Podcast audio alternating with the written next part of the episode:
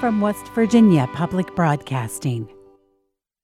Support for the legislature today is provided by AARP West Virginia, your ally for real possibilities in the Mountain State. Learn more at aarp.org/wv. The Charleston Gazette Mail, using its CGM app to deliver the latest news, traffic, and weather alerts, keeping you in the know while you're on the go.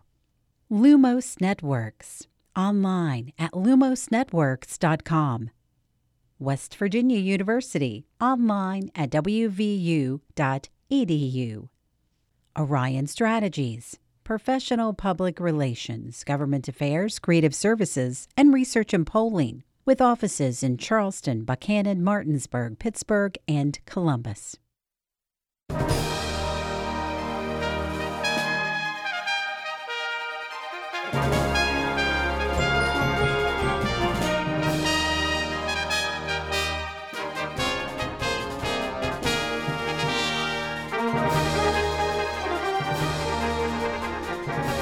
Good evening and welcome to the Legislature Today from the State Capitol Building. I'm Suzanne Higgins.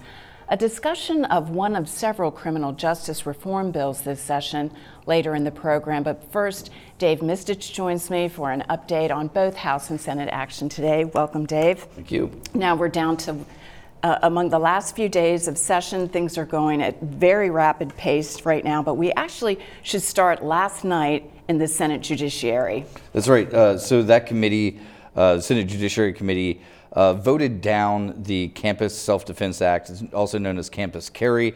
That's House Bill 2519. Uh, they rejected that, that bill on a seven to nine vote. Uh, Republicans Charles Clements and, uh, and Ryan Weld joined Democrats to vote that measure down. Should say, just in theory, that um, there are ways for that bill to be revived with, with session ending Saturday. But all of those routes to get that bill back out seem very unlikely at this point.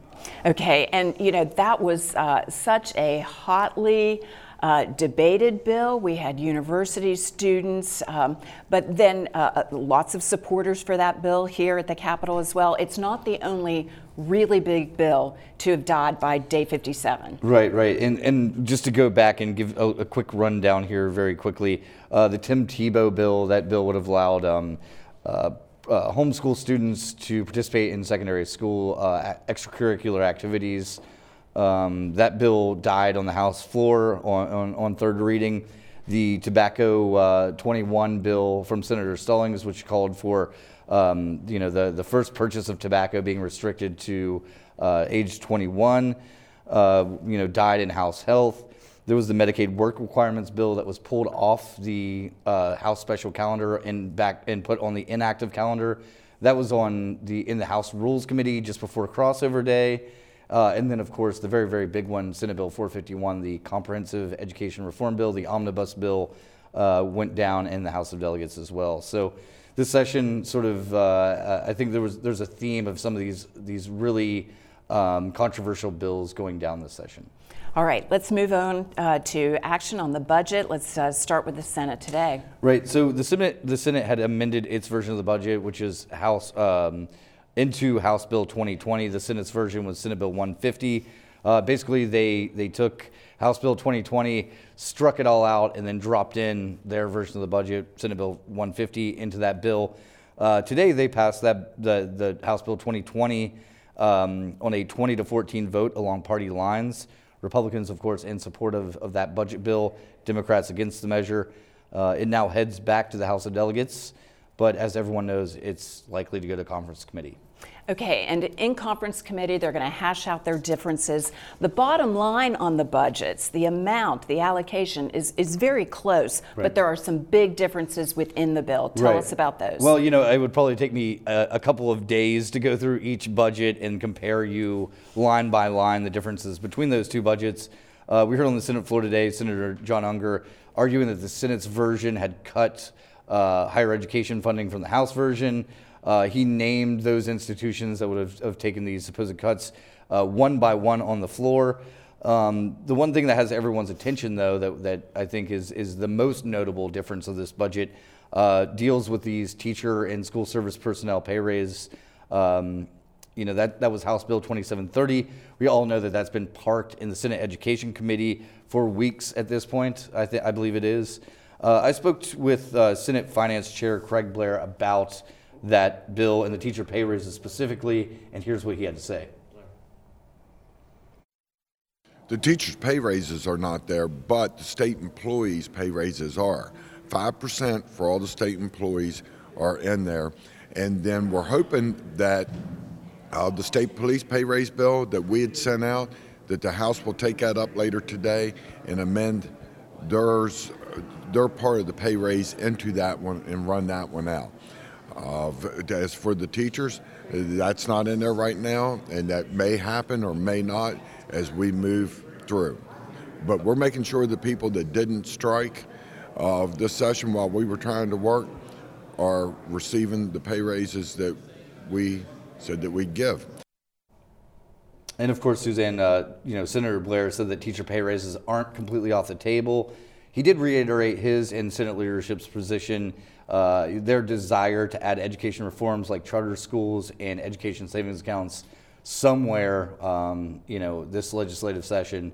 That's sort of the big holdup for him. And what are the uh, what, what's the minority party, the Senate Democrats? How are they reacting today? Well, I spoke with uh, Minority Leader Roman Prezioso. Um, you know, he said those teacher and school service personnel pay raises uh, not being included are a big hangup for the caucus. Obviously, they've been calling for this, you know, all session. They tried to discharge that bill from committee and get it to the floor. That was a failed motion. Um, he said that he thinks those pay raises will end up in a special session. And here's some more additional comments from Minority Leader Roman Prezioso. Doesn't appear to be any resolve. I mean, unless they get the uh, House Education bill out of uh, Senate Education today, there's not going to be much hope for uh, us passing a teacher six, a five percent teacher pay raise. And uh, I know that the House has the uh, appropriations in their budget, so going to conferees the problem you get into, uh, there's so many differences between the House budget and the Senate budget. Something's going to have to be cut out. You're going to have to cut out roads. You're going to you're going to have to cut out uh, the intermediate court. You're just going to have to cut out a lot of different things to get where you want to be, and it's going to be up to essentially five five members of each house in the, on the conferees. And so, Dave, there are still bills out there that are running that could impact the bottom line of the budget. What are those? Right, and, and specifically a couple in committee today. Uh, Senate Bill 554, which calls for the state police pay raises. Um, the Senate's version, which they passed, was a $3,000 salary increase each year for three years. Uh, was in House Finance this afternoon. That bill uh, was amended. It now calls for a 5% pay increase for employees of state police. All right, also in the Senate today, Senator Corey Palumbo expressed extreme frustration uh, over the delayed construction of the new Herbert Hoover High School, the opening now estimated not until 2022, and the Clendenin Elementary School, which isn't expected to open until 2021. Um, those schools were destroyed in the 2016 floods. Here's part of what uh, Senator Palumbo said, and then some of the remarks that followed. We're two and a half years after the flood, and nothing's been done to replace those schools. You've got students who, who are going to spend their entire high school career in portables. The governor likes to, to comment and brag about his close relationship with the president. I call on the governor to reach out to the president because it's his FEMA that is holding up the construction of these new schools. I'm just merely going on rumors, but but I heard that the um, school was not structurally damaged, but they ran in and, and razed it instead of just cleaning it up, getting the students back in. But so what I heard was there would be no federal money sent to that school if they cleaned it up and got it back in in uh, in service. You know, it may have cost us a little bit of cleanup, but in hindsight, I think we should be more worried about serving our students instead of trying to get federal money. By federal law, you couldn't go back in that school. It was in the flood way. You couldn't put no money toward that school. That's the reason that that school was torn down. The federal government is holding it up. They're waiting on some clearances. Supposed to have had them a year ago, six months ago. Here we are again, delaying another year, two years. And the big foster care bill passed out of Senate Finance just before 10 o'clock last night. It's on second reading today um, excuse me, it's on second reading tomorrow in the Senate. And then uh, Senate Bill 1, the Community and Technical College Bill, that passed out of the House today, and now it goes back to the Senate, uh, which would have to concur with a couple of the amendments that the House made.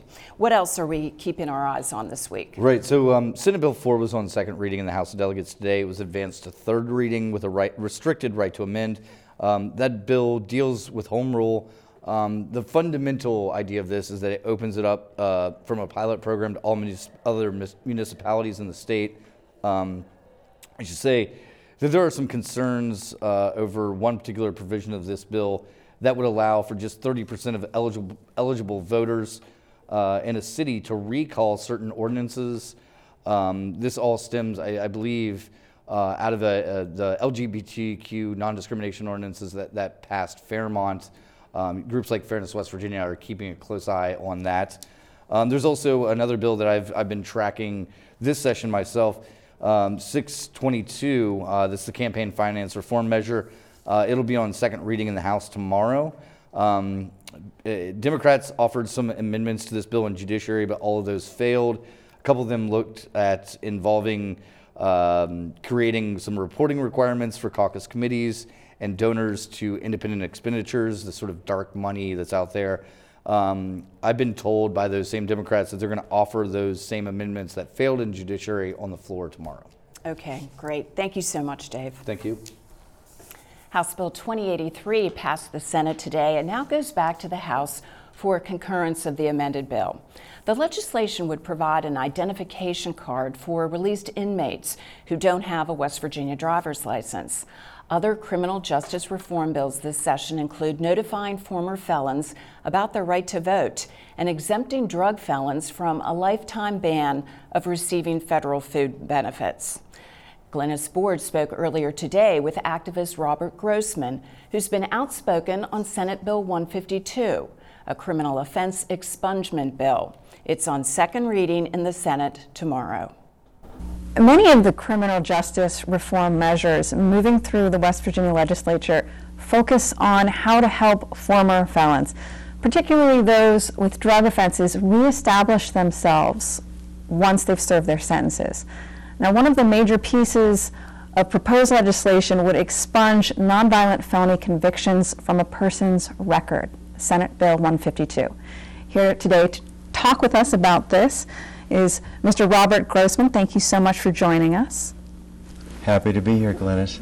So, first, just tell us, give us some details about this bill. You've been following this very closely.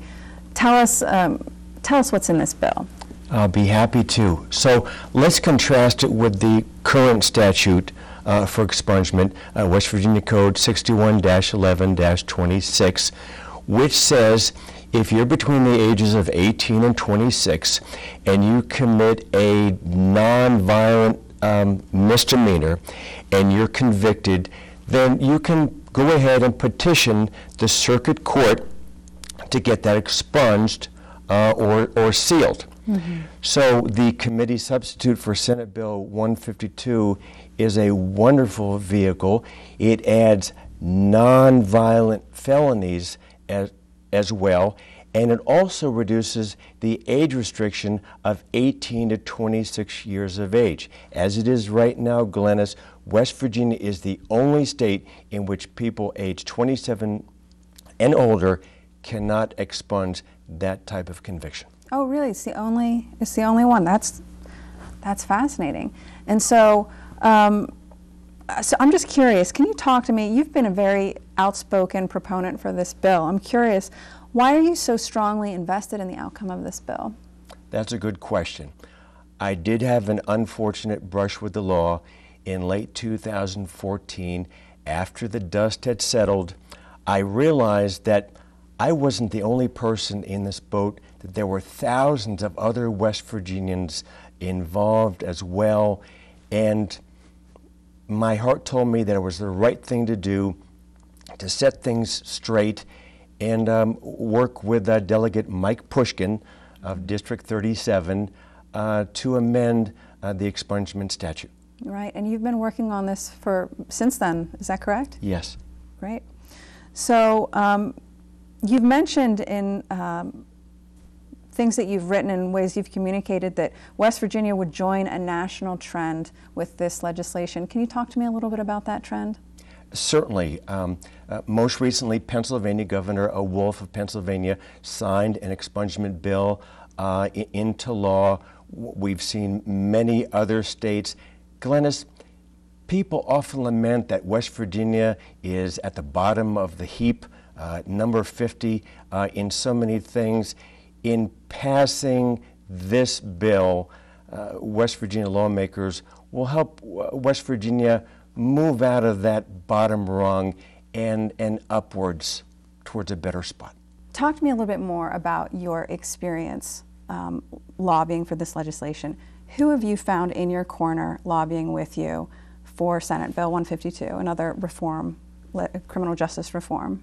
Well, first and foremost has been uh, Delegate Mike Pushkin mm-hmm. of District 37. He's been wonderful to work with, very open, warm, friendly, uh, professional, communicative, uh, and we've been keeping an open dialogue uh, as to how best to move this bill forward. Mm-hmm. Also, Lida Shepherd of the American Friends Service Committee, who's on site in Charleston and doing a wonderful job lobbying not only for this bill, but also for criminal justice reform in general. Mm-hmm. And have you had the opportunity to speak with people who would benefit from this, perhaps um, convicted felons or somebody with a misdemeanor who would like to see uh, their record expunged? Have you had that opportunity? Yes, uh, Glynis, I have a page on Facebook, Second Chances for West Virginians, and I have heard from scores of people who know in their hearts that their lives would be changed by getting a second chance from this legislation. Can you share any of those stories with us? Well, um, I'd like to mention uh, Amber Miller, mm-hmm. um, who um, uh, was convicted of a daytime burglary uh, and got her sentence reduced uh, from a felony uh, to a misdemeanor, but further uh, would be benefited um, by this bill. I know many people are, are waiting for, for a change so that they can get a second chance in life and know about, you know, forgiveness and redemption and just a, a new leaf being turned over. Mm-hmm. And what does that process look like? What would it look like? What what process people would have to go to in order to have that record expunged? Certainly, uh, you uh, that the person has to um, petition um, the circuit court, mm-hmm. uh, either as a pro se litigant uh, or uh, with the help of counsel, mm-hmm. Uh, to e- e- expunge uh, or, or seal uh, the record. Now, is it a slam dunk? No, it's not, Glynis. Uh, there is um, uh, judicial discretion here, mm-hmm. and judges can um, deny this, they can set a hearing, they can approve it. Moreover, um, the uh, prosecutor has to inform uh, any victims that are involved, and victims can oppose the petition as well. I see. Do you, is, is, there a general, do we have a general idea of how long this process might take, or does it vary? It, it varies by circuit court and its workload. I'll tell you one thing, though, Glynis. Um, this is most certainly going to increase the, the caseload uh, of, of, circuit courts around the state. Yeah, I imagine so. So, um, talk to me. Let's talk about opponents for a second. What do you say to opponents, and have you had the opportunity to speak with opponents who claim that employers should know about criminal convictions. Glynis, this is such a wonderful thing that no, I haven't heard from anyone uh, opposing it. However, let's take the example of um, John Doe, mm-hmm. who was going through a bad divorce and, uh, you know, he shoplifted a, a, candy bar and has a, a misdemeanor uh, on his record. Okay, how is that going to help uh, his employer? Mm-hmm. Okay, it's going to be better for him having this expunged and him having a second chance in life. Yeah, absolutely. Great. Well, so talk to me then about what's next. Um, obviously, we're a little bit in flux.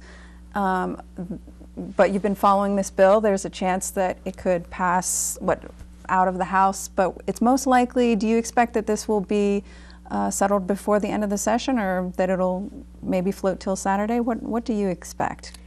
Lawmakers are going to react. The West Virginia Legislature uh, website uh, showed uh, the bill on its first reading today uh, in the House. That means a second reading uh, tomorrow, third reading on Friday, and then, and this is really exciting, it, it followed the bouncing bill. It goes back to the Senate uh, for its consideration on the last day of the session. Mm-hmm. So you're hopeful that it will be passed, though. I am hopeful. It's the right thing to do. Yeah. It's the right thing to do for, for West Virginia, fiscally the right thing to do, and, and it would benefit so many people. Robert Grossman, Morgantown resident, thank you so much for joining us in our Morgantown studios today and for talking with us about, about this bill. My pleasure. Thanks for having me. Well, Senate Bill 152 is one of several bills related to criminal justice reform being considered this legislative session. But efforts to adapt systems exist outside of the legislature as well. The state's Division of Corrections and Rehabilitation is expanding work release programs to help more nonviolent drug offenders transition into the workplace. Producer Chuck Klein and I visited a frozen treat factory in Wheeling that has recently embraced incarcerated workers. In 2018, about 1,300 West Virginia residents were behind bars, according to the state's Department of Corrections and Rehabilitation. And that prison population has grown significantly in the last decade. Getting a job after incarceration can be very difficult, but a frozen treat factory in Wheeling, West Virginia, isn't afraid to recruit people straight from jail. Lisa Allen is the company's CEO. We make um, a product called Budget Saver branded popsicles. We make um, Twin Pops, we make Monster Pops, we make Red, White, and Blue Pops, all frozen treats that are sold in retail outlets across the country. The drug environment and the opioid environment has made sustainable um, hiring very, very difficult. What we look for when it comes to employees or tribe members is somebody who's willing to take care of the person to the left of them and take care of the person to the right of them. It doesn't matter what your education is or what your background is or what it isn't. That, that just doesn't doesn't matter to us. We we want to know about it so that if we can help you in any way, we can. Um, but really, it's all about that person wanting to um, just do the right thing. That's Ziegenfelder Company's Director of Human Relations, Leslie Weckner. She explains that the challenged economic landscape in the region requires creative approaches to hiring, like paying for training. But Allen says she understands how investing in someone with a record is a dicey proposition for many employers. Um, there were a lot of businesses that would that probably wouldn't. And granted, our our business is um, um, the employees are inside our walls. They're not customer service. So, not that I would question, but I can understand why some businesses just simply can't trust. You have to prove to me that I can't trust you. You don't have to prove to me that I can. Um, and do I get burnt? Absolutely. Are we successful all the time? Absolutely not. It's heart wrenching when we're not successful. The Ziggy Tribe, as they call it, has taken compassionate hiring one step further by hiring people not yet released from prison. Again, Leslie Weckner. We have just recently started partnering with Ohio County Corrections Facility. Um, they are excited to kick off a work release program, and we are going to be working with them. Um, another girl in my HR uh, tribe is actually was meeting with them this afternoon to nail down some more some more of the details. But we're really excited about it. There's they've identified eight folks who eight inmates who um, deserve they feel deserve the opportunity to uh, to come work for us, and we're excited to have them and give them the chance so that if you know if they stay with us after they're released or if it just helps them get a little bit further ahead once they're released we're okay with that The opportunities we're open to give individuals who have made bad choices um, really gave them a second chance in life. Um, I could think of three or four people that I knew had had some sort of a background, and they're great employees. In fact, some of them are even still with us. It's hard work to stay on a good path. It's hard work not to make a marginal decision that can change your life forever. But it's not ours to judge. not judge the char- your character because you made a bad choice. So we, we provide opportunities. Work release programs have been ongoing in West Virginia for decades, but the State Division of Corrections and Rehabilitation is working to expand those and other opportunities throughout the state. For the legislature today, I'm Glynis Board in Wheeling. Tomorrow, a discussion with university presidents about pending higher education budgets. I'm Suzanne Higgins. For everyone here at West Virginia Public Broadcasting, thanks for joining us. Have a great evening.